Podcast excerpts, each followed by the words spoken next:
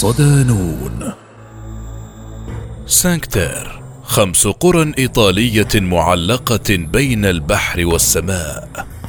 مقال لعائد عميرة ضمن ملف قرى معلقة. عندما تفكر في زيارة إيطاليا من المؤكد أنه سيتبادر إلى ذهنك الأماكن التي تود زيارتها وترتبها حسب الأولويات. ستقرر الذهاب إلى العاصمة روما للاستمتاع بالهياكل الرومانية القديمة والساحات الشهيرة والمعالم ذات الطابع الرومانسي. ستفكر أيضا بالذهاب إلى البندقية للاستمتاع بجسورها الجميلة وقنواتها الخلابة. ليس هذا فحسب. ستفكر كذلك في زيارة نابولي وميلان وصقلية. الكثير من الأماكن في إيطاليا لا تنسى لكن في نون بوست سنأخذك إلى مكان آخر وهو القرى الخمسه المعلقة بين البحر والسماء. تلك القرى الساحرة التي تتغنى بروعة الطبيعة في منطقة مليئة بالجمال بنيت على جوانب منحدرات عالية على تلال شديدة الانحدار مطله على البحر الأبيض المتوسط. بلا شك هي واحدة من أجمل المناطق في إيطاليا حتى إنه لا يوجد شيء أكثر جمالا منها لاكتشافه هناك. واجهات مشرقة ومتعددة الألوان تطل على البحر وكروم العنب وحقول أشجار الزيتون والحمضيات حتى إن الناظر يخيل إليه أنه أمام قوس قزح. مناظر طبيعية خلابة. يمكنك أن تتخيلها الآن. ستزور أول منطقة طبيعية محمية يتم إنشاؤها في إيطاليا عام 1999 تقع هذه الحديقة في مقاطعة لاسبيتسيا شمال البلاد. وهي أصغر حديقة وطنية في كامل إيطاليا لكنها الأجمل. تم إنشاء هذه الحديقة للحفاظ على المظاهر الطبيعية الخلابة هناك وللحفاظ على التراث الهائل الموجود في المنطقة من المدرجات والمعالم والمباني الأثرية المختلفة. فضلا عن تنمية السياحة في المنطقة من خلال إنشاء منتجع حيوي مجهز لاستقبال الزوار واستيعاب أعداد هائلة. قرى جريئة لا يمكن فهمها ببساطة على البحر. إذ تم بناؤها في تحد لكن في وئام مع العقبات التي تمثلها الطبيعة. تتألف الحديقة من خمس قرى ملونة وهي مونتيروسو وفرنازا وكورنيجليا ومانارولا وأخيرا ريو ماجيوري بنيت القرى فوق التلال والمنحدرات الوعرة والخلجان على ساحل الريفيرا الإيطالية بين بونتا ميسكو وبونتا دي مونتينيرا في منطقة ليغوريا. عند وصولك إلى القرى الخمسة ستكون أمام خيارين فقط للتنقل هناك، إما المشي وإما ركوب القطار بين الخمسة أراضٍ، ولكليهما فوائد كثيرة فيعتبر المشي لمسافات طويلة طريقة رائعة لمشاهدة أجزاء من هذه المنطقة من المحتمل أن تكون فاتتك في القطار. ومن ناحية أخرى فإن القطار سريع للغاية ويوفر لك الوقت الكثير.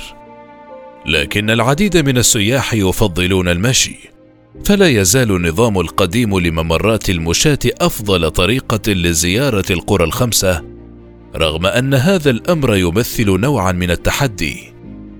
فالمسارات جبلية ضيقة وشديدة الانحدار ومتعرجة لكن في سبيل الاستمتاع بالمناظر الرائعة لسانكتير تسهل كل الصعاب. فقط تأكد من حزم بعض زجاجات كبيرة من الماء إلى جانب ارتداء حذاء رياضي وقبعة للوقاية من الشمس فشمس إيطاليا قوية. ما إن تنطلق في المشي حتى تبدأ المتعة فأنت أمام واحدة من أجمل المناظر الطبيعية في إيطاليا إن لم يكن في أوروبا. ويرجع ذلك أساسا إلى أسباب تاريخية وجيومورفولوجية حالت دون التوسع المفرط في البناء وإنشاء المزيد من الطرق الرئيسية. تقدم مسارات السير لمسافات طويلة بعضا من أجمل الإطلالات الساحلية الأكثر روعة في إيطاليا فهي تمكن من رؤية البحر الجميل والشواطئ الرملية الصفراء وجوانب المنحدرات الحادة التي يعود تاريخها إلى مئات السنين. فضلا عن الكروم الممتدة على مساحات كبيرة ما ساهم في إنشاء منظر طبيعي فريد في العالم.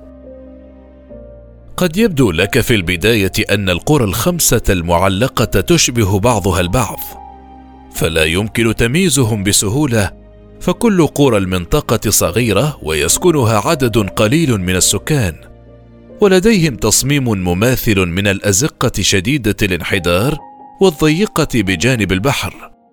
لكن هناك بعض الاختلافات من قرية إلى قرية فكل قرية من القرى الخمسة تتمتع بسحرها الخاص. تعتبر مونتيروسو أكبر وأقدم قرية في سانكتير.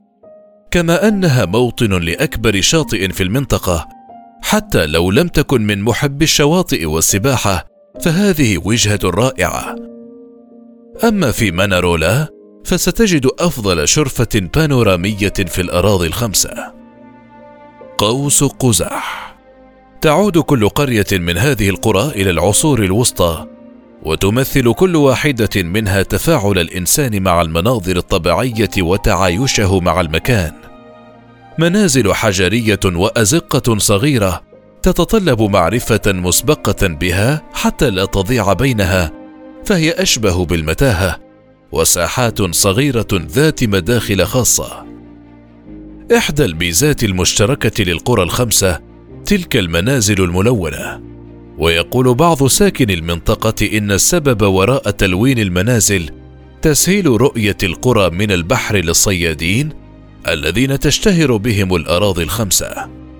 تتدحرج المنازل الملونة وقلاع القرون الوسطى والقلاع التقليدية نحو البحر الأبيض المتوسط منعكسة على المنحدرات والتراسات التي تم بناؤها بعناية لزراعة العنب والزيتون. وصولا إلى المناظر الخلابة للموانئ الواقعة أسفل الساحل البري. مشكلة لوحة جميلة أشبه بقوس قزح. جمال بكر وألوان نابضة بالحياة تجعل زيارة القرى الخمسة حدثا لا يمكن للإنسان أن ينساه.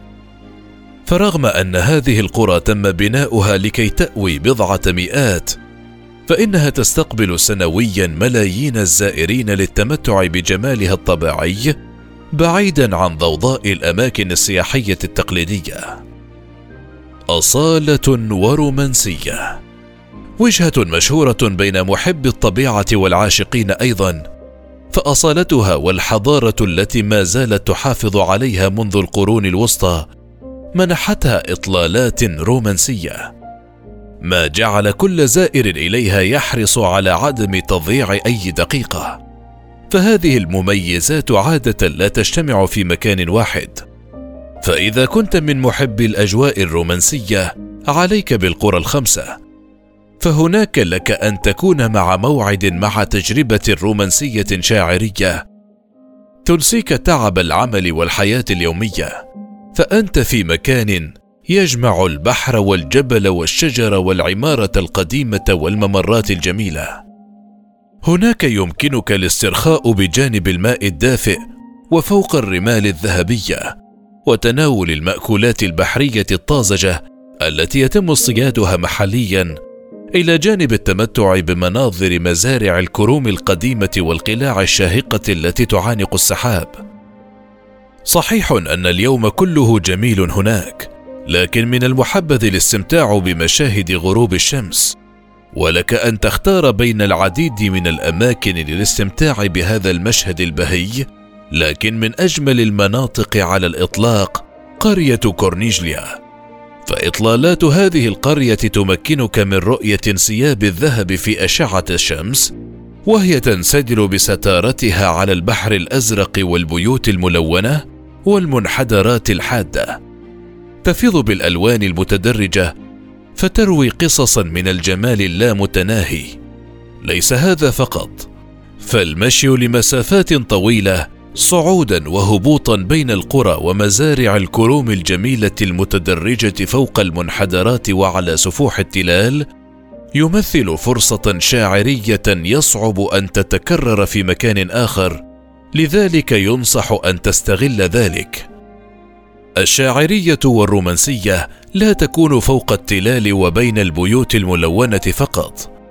ففي البحر أيضا فرص كثيرة لذلك والطريقة الأكثر امتاعا للتوجه إلى البحر هي القيام برحلة خاصة أو جماعية بالقارب لبضع ساعات. تمنحك فرصة ذهبية للتمتع بمنظر غروب الشمس على الساحل.